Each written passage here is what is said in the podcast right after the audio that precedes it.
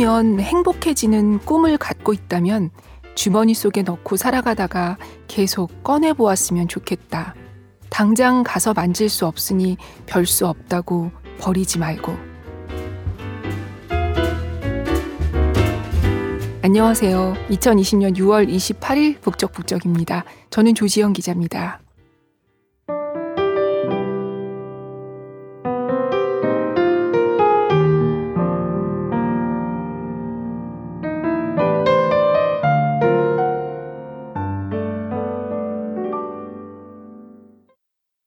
당신만의 언어를, 당신만의 세계를 바라보는 일. 컨택트라는 영화에서 인간보다 고등한 외계인들의 언어는 파동에 가까운 형태를 띈다. 결국 이들이 인간에게 건네준 것은 그들의 언어, 아니, 소통이었다. 이 메시지는 여전히 나에게 깊은 울림으로 남아있다. 감정이 원형 그대로 전달될 수 있으려면 글자로는 절대적으로 부족하고 때로는 불가능하다. 인간은 같은 언어를 서로 미세하게 다르게 사용하기 때문이다. 언어가 없던 때 우리가 느낄 수 있었던 감정은 지금보다 더 세밀했을지 모른다. 그러나 그때 인간의 감정은 훨씬 개인 고유의 것이 아니었을까. 우리는 감정을 표현함으로써 소통한다고 생각하지만 사실은 우리가 느끼는 감정에 가장 가까운 언어를 골라서 소통하고 있다. 수의 법칙을 이해하기 전에 구구단을 멜로디로 외운 다음 법칙을 이해하듯 우리는 어느새 너무 당연해진 언어를 통해 관성적으로 대화하고 사고한다. 혼자 생각하는 시간을 가질 때조차 우리는 정해진 언어 속에 갇혀서 할 수밖에 없다. 언어를 통해 세상을 보고 언어를 통해 누군가를 이해하고 나의 마음을 전달하지만 정작 언어를 자세히 들여다보는 것에는 소홀하니 마음이 통하는 대화라는 것은 그토록 귀하다. 인간의 언어는 파동이 아닌 글자로 존재하기에 같은 말을 하더라도 다른 감정이 전달되기도 하고 곡해 되기도 한다. 이는 타인만이 아닌 스스로에게도 적용된다. 내가 어떤 말을 습관적으로 하는지, 어떤 표현을 어떤 상황에 반복적으로 사용하는지는 내 삶의 질과 삶을 대하는 태도에 큰 영향을 끼친다. 감정이 언어라는 액자 안에서만 보관되고 전달된다면 나는 이 액자에 관해 이야기를 나누고 싶었다. 어떤 내용을 이야기하는 것보다 액자를 공유하는 것이 진짜 스스로를 들여다보고 서로를 바라볼 수 있는 길이라 생각하기에 이 책이 당신과 당신의 소중한 사람들 사이의 대화에 좀 더 견고한 다리를 놓는데 도움이 되길 바란다.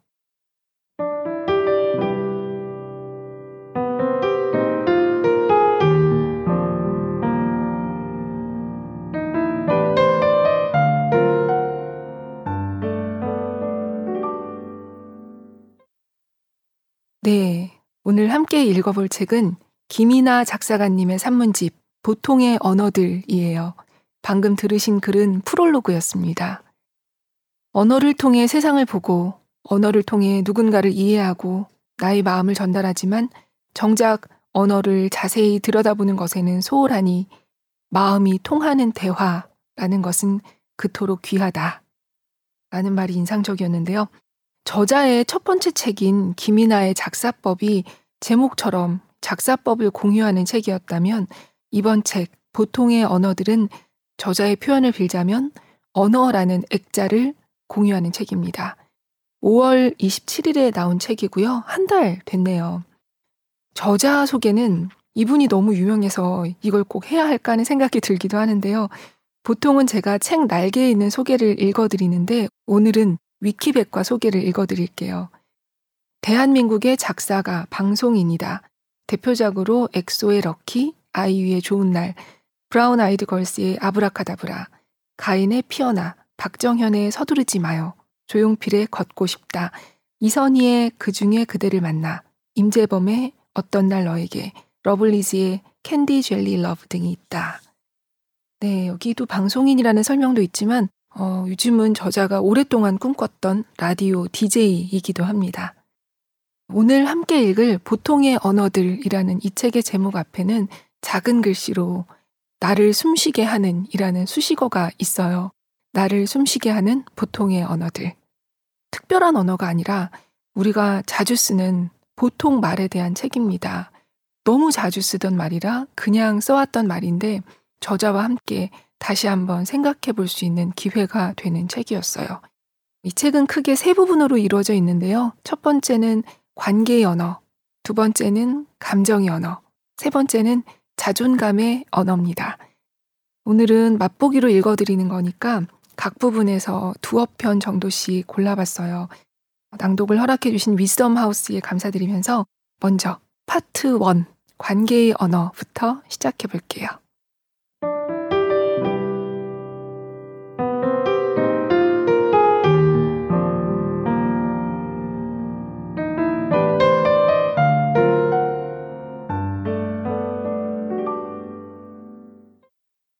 사과하다. 기다림이 필요한 시간. 사과를 전장의 백기처럼 생각하는 사람들이 있다. 마치 선언하고 나면 모든 게 종결되는 것처럼. 전쟁이 끝나면 곧바로 평화인 경우는 없다. 특히 피해를 입은 국가라면 그때부터가 오히려 아픔의 시작이다. 전쟁 통에는 생존만이 문제였다면 전쟁이 휩쓸고 앗아간 모든 것들을 복구해 나가며 겪는 고통이 삶의 일상이 되는 것은 가장 슬픈 풍경이다. 다툼은 작은 의미에서 전쟁과 속성이 같다. 이권이 부딪히고 신념이 충돌하고 분노 분출 외에는 방법이 없을 때 우리는 다툰다. 쌍방 과실이라 분노가 식으면서 자연스레 화해를 하는 경우라면 이상적이지만 여기서는 한쪽 과실이 조금 더 클 경우의 이야기를 하고자 한다. 이상하게도 피해 입은 자들을 위로하는 이야기는 차고 넘치는데 피해 입힌 자들을 성찰하게 하는 이야기는 적다. 사과를 하는 쪽에서는 미안하다는 말을 하는 순간 주도권을 갖는 착각을 한다. 물론 사과하는 일은 어렵다. 그렇기 때문인지 사과한다는 게 얼마나 대단한 건지 심취해서 포커스를 상대가 내 사과를 어떻게 받는지에 맞추기 시작한다. 미안하다고 했잖아 라는 말. 이 문장만 봐도 이유도 생각나지 않는 짜증이 밀려오지 않는가. 그만큼 사과를 하고 받을 만한 일에서 중요한 건 사건 그 자체보다는 이후의 과정인 것 같다. 사과를 받을 입장일 때를 떠올려 보자. 상대가 미안하다고 말하는 순간은 마치 끓는 냄비가 올라간 가스레인지에 불을 끄는 것과도 같다. 더 끓일 의지는 없지만 그렇다고 바로 식지는 못한다. 내 의지로 되는 일이 아니다. 그래서 이때 흔들리는 동공으로 잔 분노를 표출하기도 한다. 미안한 줄 알면 그러지 말았어야지. 그러게 내가 말했잖아. 등등이 단골 대사다. 물론 이 말을 하지 않는다면 베스트다. 그러나 사과를 하는 입장에서 사과를 받는 태도에 점수를 매길 권한은 없다. 사과를 받은 사람 쪽에서 필요한 겸연적인 시간이라는 게 있다.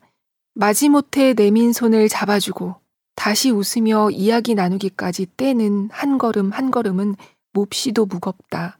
이 무거운 발걸음을 기다려주는 것까지가 진짜 사과다. 소중한 관계를 이어가는 비법이 뭐냐고 묻는다면 나는 잘 화해하는 거라고 대답한다. 호시절에 잘해주는 건 쉽고도 당연한 일이다. 소중한 관계일수록 거리가 가깝고 가까울수록 갈등이 생길 확률은 높다. 그러니 이 갈등을 어떻게 어루만져 다음 단계로 가는지가 중요하다. 잘 마무리된 다툼만큼 관계를 돈독히 해주는 건 없다. 잘못을 저지른 경우라면 차라리 당신에게 이 관계를 더 견고히 만들 기회가 주어진 거다. 잊지 말자. 사과는 AS 기간이 가장 중요하단 걸.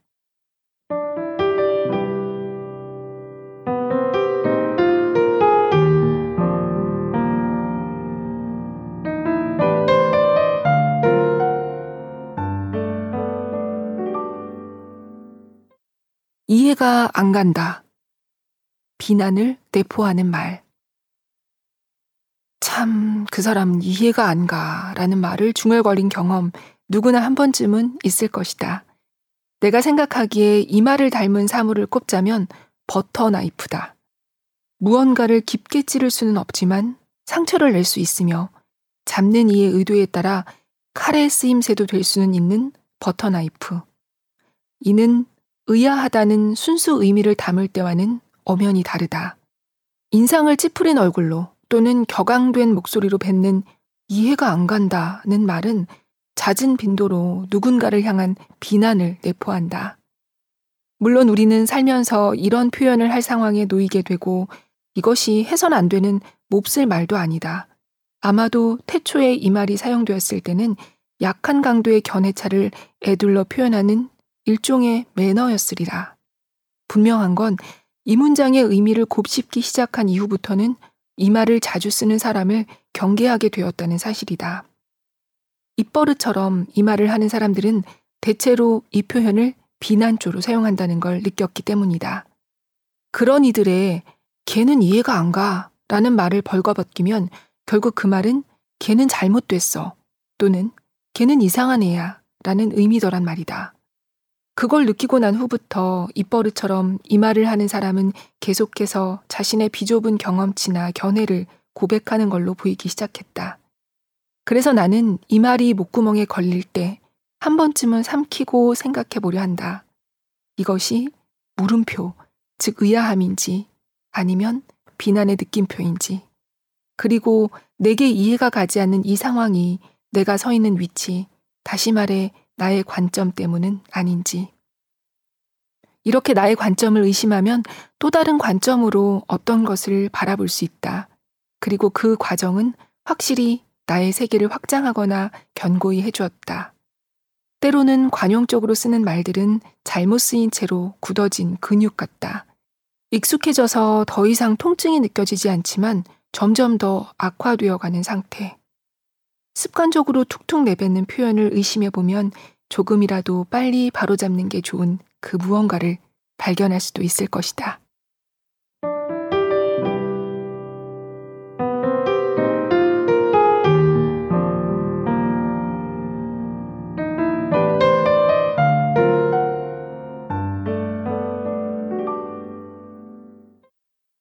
포장하다. 주는 이의 마음이 담긴 그 무엇. 선물의 통상적인 완성은 포장이다. 거추장스럽고 어차피 쓰레기가 되기에 받는 사람 입장에서 정작 번거로울 때가 있지만 선물이 선물인 이유는 바로 이 포장에 있는지도 모른다. 물건의 정체성은 그저 쓰임에 있다. 그러나 포장이 됨으로써 비로소 물건은 단지 물건이 아닌 주는 이의 마음이 담긴 무언가로 탄생한다. 포장은 편리와는 거리가 멀다. 따라서 발명가들의 뇌에서 탄생할 법한 게 아니다. 오히려 무용에 가깝다. 그렇지만 포장은 시간을 들여 신경 쓴 마음을 표현하는 수단이다. 즉, 포장이라는 것을 가장 먼저 고안한 사람이 누군지는 몰라도 애틋한 마음을 가진 적이 있고 그것을 전달할 대상이 있었음에는 틀림없다. 이런 낭만적인 추론에도 불구하고 포장이란 단어의 쓰임새는 자주 부정적이다. 가식, 거짓, 거칠의 등을 지적하는 용도로 우리는 포장이라는 말을 사용하곤 한다. 선의로 포장된 악의라는 관용구를 들여다보자. 선의라는 단어가 선한 캐릭터를 주로 맡는 배우를 상징한다면 포장은 악역 전문 배우다. 그럼에도 불구하고 포장을 최초로 만든 사람의 따뜻한 마음은 변치 않고 이 행위 속에 담겨 있다. 일례로 조언이라는 게 그렇다. 선의로 건네는 말이니 듣기에 조금 거슬리거나 아파도 받아들여야 한다고. 몸에 좋은 약이 입에 쓰다고들 말하지만 이건 순전히 조언을 하는 자의 편만을 드는 이야기다. 진심의 선이란 게 있다면 자신의 의도를 이런저런 표현을 동원해 정성스레 포장해 전달할 수밖에 없을 테니 말이다. 주는 자가 받는 일을 오랫동안 세심히 지켜봐온 시간이 선물 받는 이의 만족도를 좌지우지하듯 조언도 그렇다. 듣는 이의 성향과 아픈 곳을 헤아려 가장 고운 말이 되어 나올 때야 조언이지 뱉어야 시원한 말은 조언이 아니다. 하물며 몸에 좋다는 쓴 약도 캡슐에 담아 삼키는 마당에 말에도 그만한 정성은 들여야 할 것이다. 세상이 물건들로 이루어져 있다면 가장 무용할, 그러나 사람들로도 이루어져 있기에 제일 필요한 것. 그게 포장이 가진 철학이 아닐까.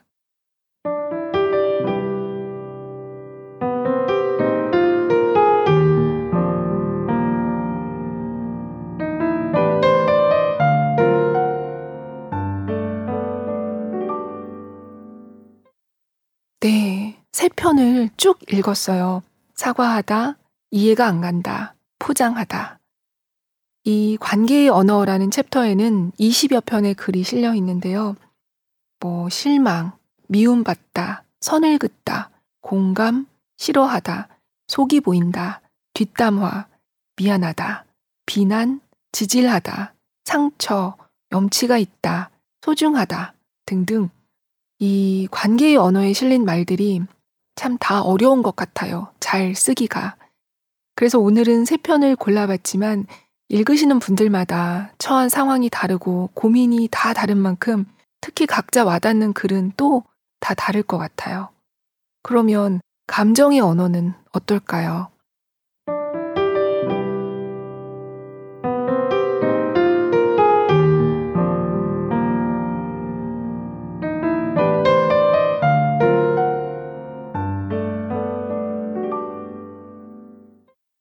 부끄럽다.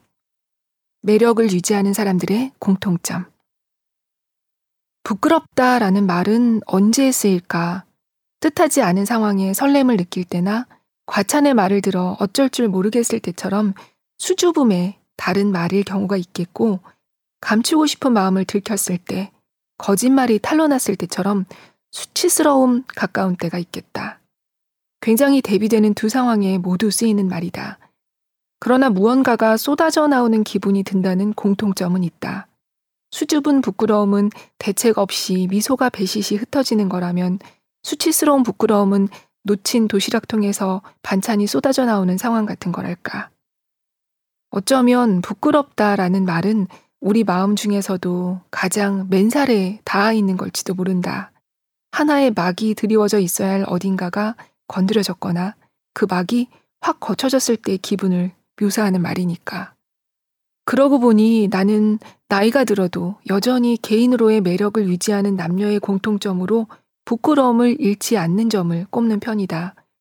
또 잘못이 밝혀져도 뻔뻔스럽게 구는 사람을 손가락질 할 때도 부끄러움이 없는 자라고 하지 않던가. 그러니 부끄러움은 그 말이 쓰일 때가 주로 당황스러운 상황이라 차분히 마주하고 살핀 적이 없을 뿐 우리가 지켜야 할 아주 소중한 마음에 붙어 있는 말인 거다. 호감 앞에 조심스러운 마음, 굳은 살 박히지 않은 양심이 긁히는 마음. 각 마음은 질감과 온도는 다르지만 모두 보들보들한 맨살이 남아있는 사람만이 가질 수 있다는 점에서 소중하다. 다음에 만나는 부끄러움은 느닷없이 품었다 내팽개치지 말고 잠깐이라도 바라보다 보내줘야겠다.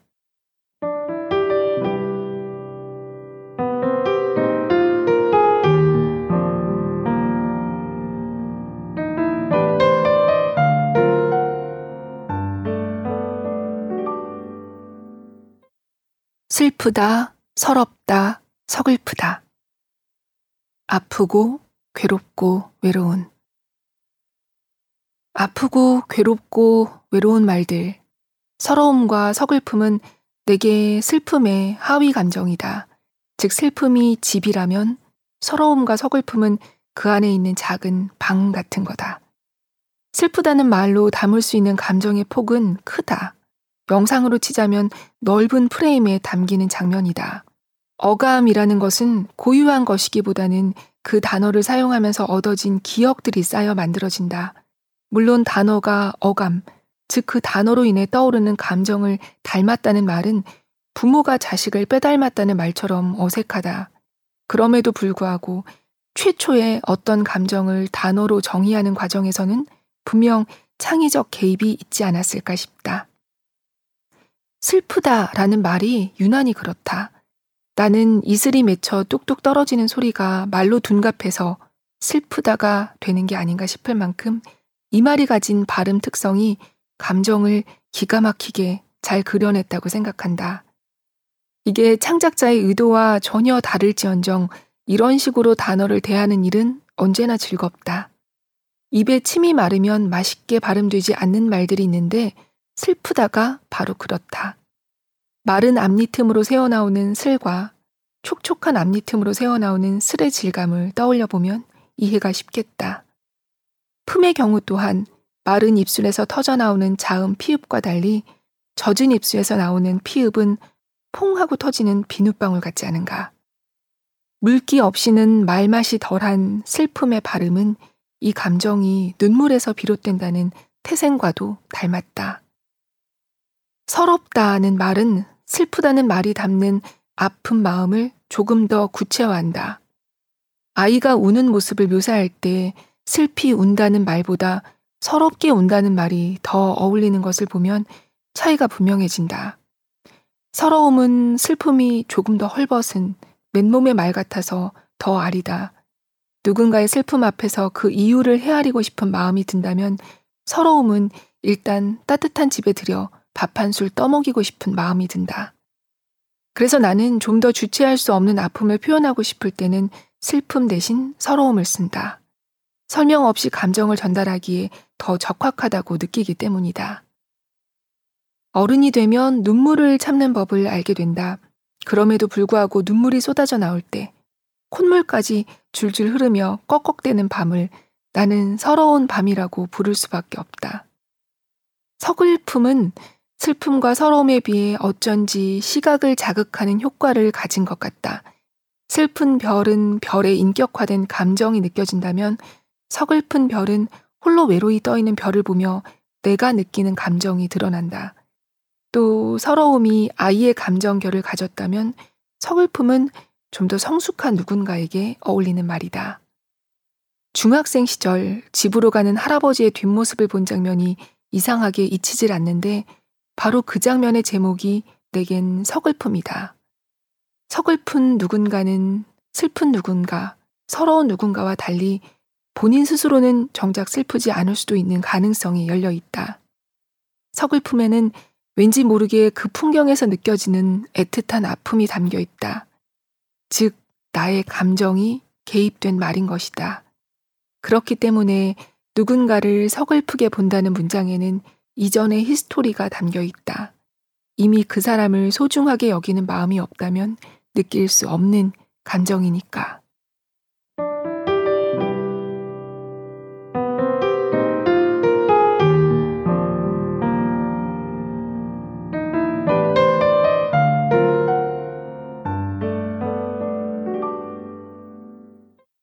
감정의 언어에서는 뭘 읽어드릴지 고르기가 더 어려웠던 것 같아요.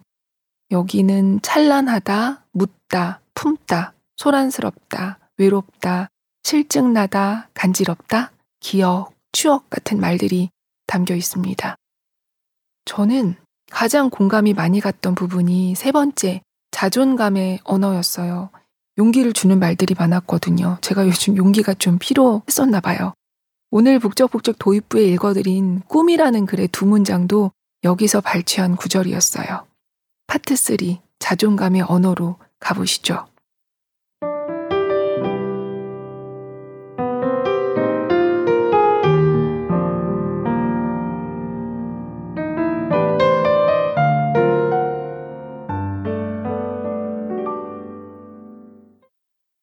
살아남다. 영원히 근사한 채로 버텨낼 순 없다. 음악 업계에 처음 발을 디뎠을 때 음향 엔지니어 경력 20년 차 선배에게 물은 적이 있다. 이곳에서 성공하려면 어떻게 해야 되는 거냐고. 그러자 기대에 비해 초라한 답이 돌아왔다. 그냥 살아남으면 돼. 그게 다야. 시시하게 그게 뭐야. 영감을 찾아 끊임없이 자유로우라든지 어떤 책을 읽어보라든지 하다못해 자신의 소소한 무용담이라도 들려줄 줄 알았던 나는 맥이 빠졌다. 좀 더 솔직히 말하면 그 선배가 살짝 무능해 보이기까지 했다. 살아남는다는 말은 꾸역꾸역 버틴다는 말로 들렸다. 꾸역꾸역 이라는 표현을 붙일 만큼 구차하고 초라한 모습이 떠오르는 말이었다. 사람 많은 배에 억지로 몸을 우겨넣고 비루하게 항해를 하는 사람이 상상되기도 했다. 그러나 그 말은 묘하게도 5년차, 10년차가 될 때마다 새삼스럽게 떠올랐다. 나는 살아남았고 그러기 위해 많은 것들을 했다. 살아남는다는 말은 단순히 존재감 없이 그럭저럭 발을 걸치고 있다는 말이 아니라는 것을 스스로 살아남아 보며 깨달았다. 나를 살아남게 해준 순간들이 있다. 좋은 가사를 써내기 위해 머리를 쥐어짜고 고뇌하는 순간 같은 걸 말하는 게 아니다. 그보다는 가사가 잘 나오지 않을 때, 슬럼프가 찾아올 때, 밀려나가지 않으려 버틸 때 등의 초라한 시간들이 내가 살아남을지 아닐지를 결정해 주었다. 가사가 잘 나올 때는 세상 무서울 게 없다. 앉은 자리에서 서너 개씩의 가사가 쏟아져 나오던 때는 오는 일을 하느냐 마느냐 선택의 문제만 있을 뿐 고민할 게 없다. 문제는 내가 본 어느 누구도 이런 컨디션이 늘 유지되지 않는다는 것이다. 그 실체가 무엇인지 알 수조차 없는 감이라는 것이 떨어지면 창작을 하는 사람들은 속수무책이 된다. 감이란 게 있을 때라 쳐도 그 감이 통하는 때가 있을 뿐 나이가 들면 새로운 세대가 보기에 낡고 촌스러워 보이는 것이 바로 이 감으로 하는 일들이다. 시대를 알 수 있는 대표적인 지표는 패션이다. 90년대 패션, 80년대 패션으로 묶여지는 스타일에는 해당 시대가 인장처럼 새겨져 있다. 패션처럼 눈으로 보이지는 않지만 시간의 흐름을 예민하게 타는 것이 바로 언어다. 젊은 가사를 젊을 때 쓰는 것과 젊은 가사를 쓰려고 썼을 때 나오는 언어의 질감은 확연히 다르다. 어르신들이 애써 젊은이 행세를 하며 인터넷에 글을 쓰면 모두가 알아볼 수 있지 않던가. 나이가 들면서 내 언어의 나이듦을 인정하던 순간은 유쾌하지 않았다.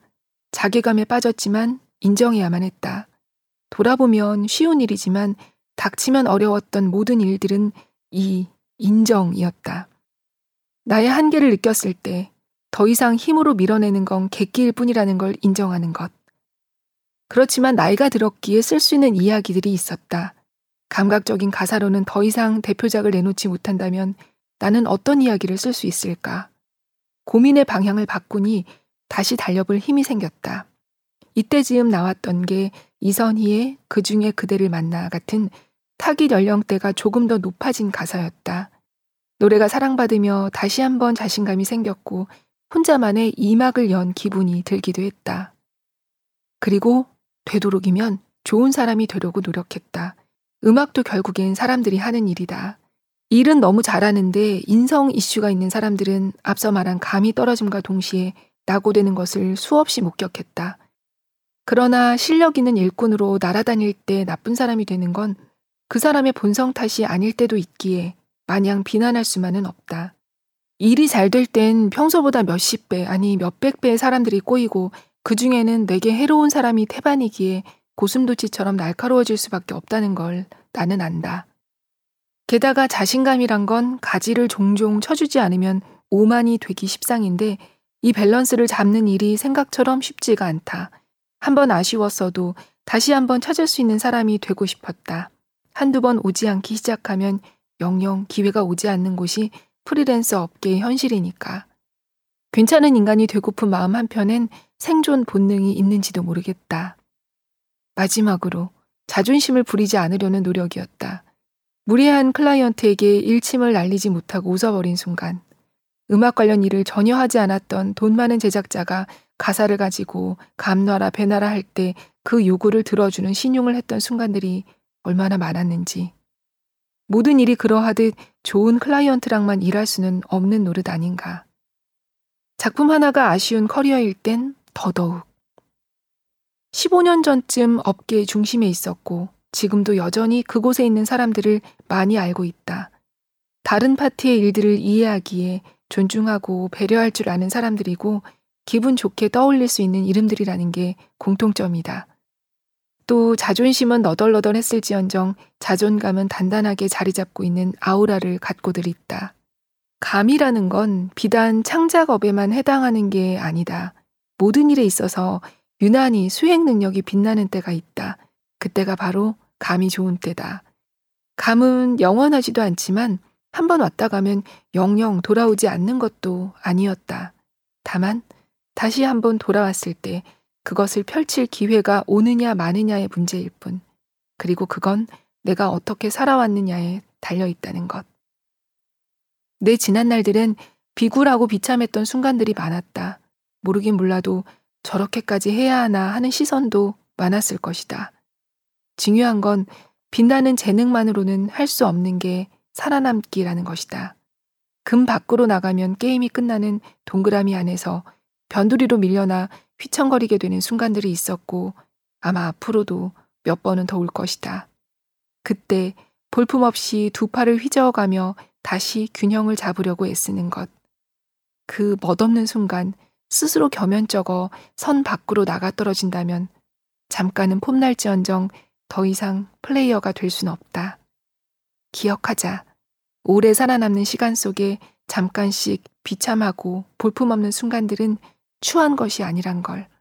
아무도 영원히 근사한 채로 버텨낼 수는 없단 걸.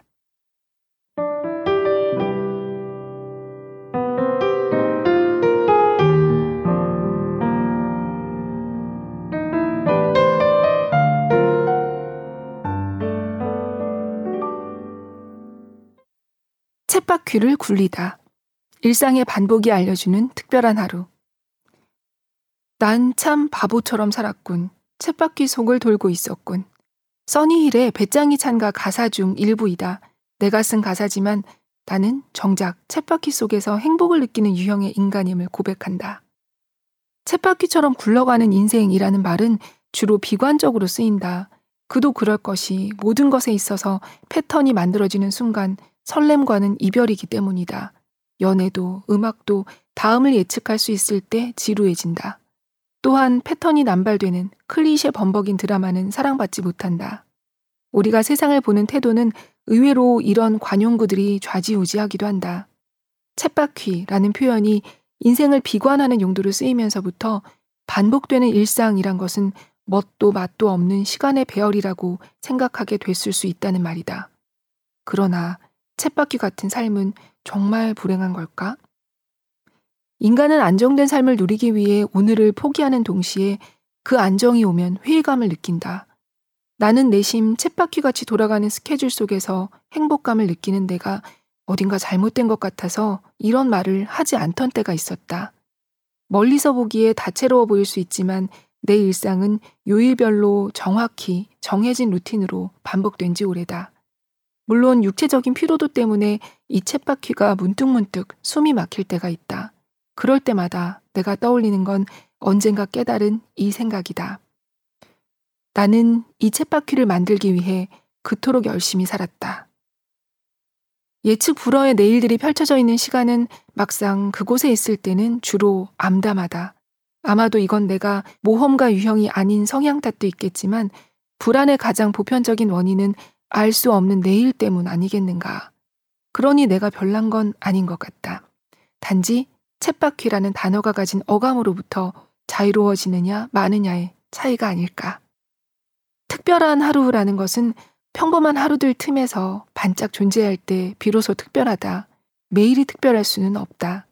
거대하게 굴러가는 챗바퀴 속에 있어야지만 잠시 그곳을 벗어날 때의 짜릿함도 누릴 수 있다.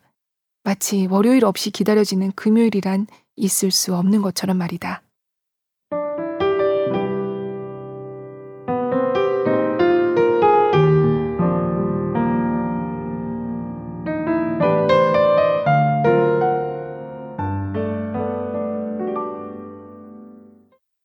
이 살아남는 거나 챗바퀴를 굴리는 건 대체로 그닥 멋진 일로 여겨지지 않았잖아요.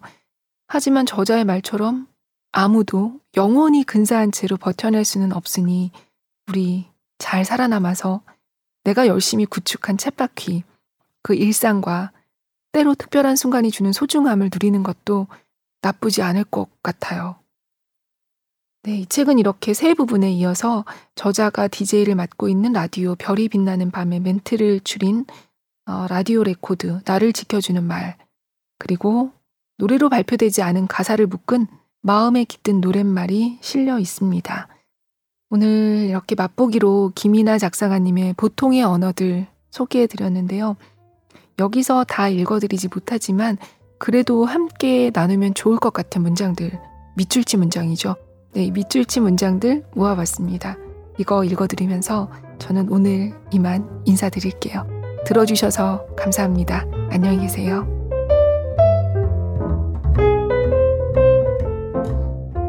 사랑하는 마음은 나를 붕뜨게 하기도 한없이 추락하게 하기도 하는 역동성을 띤 반면 좋아하는 마음은 온 몸과 마음의 긴장을 풀리게 해주는 안정성이 있다.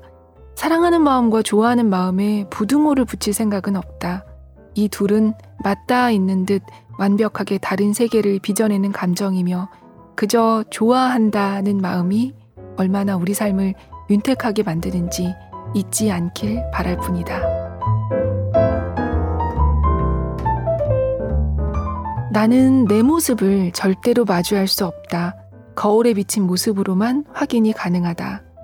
따지고 보면 내가 실제로 어떻게 생겼는지를 죽어도 모른다는 사실은 이상하다.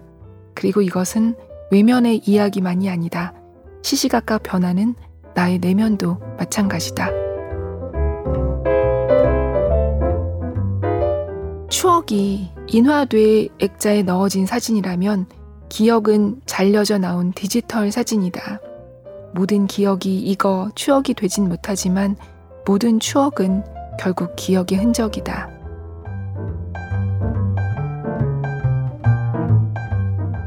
삶에 있어 추동보다는 지구력으로 대처하는 이들, 그 중에서도 나는 겁이 많은 편이야 라고 스스로 말하는 사람들은 더욱 호감이다. 겁이 없음을 매력적인 무기로 휘두르지 않는 그들은 결과적으로 늘 강했다.